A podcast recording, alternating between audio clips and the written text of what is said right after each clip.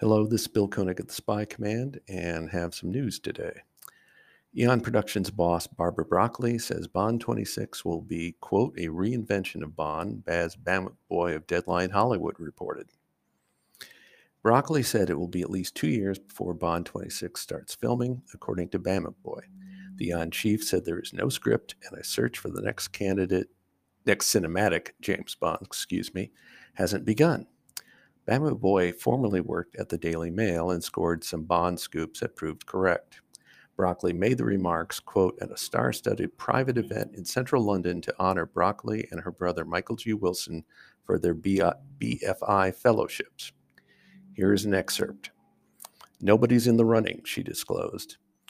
We're working out where to go with him. We're talking that through. There isn't a script, and we can't come up with one until we decide how we're going to approach the next film because really it's a reinvention of Bond.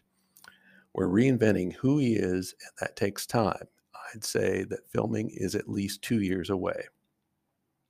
Last year's No Time to Die ended Daniel Craig's five film run as Bond. The movie ended with Craig's version of Bond being killed. The end title still proclaimed James Bond will return. Craig's first Bond, Casino Royale, started the series over. Much of the article is a description of the event, including former Bond composer David Arnold playing the piano. That's it. This Bill Koenig at the Spy Command. Talk to you soon.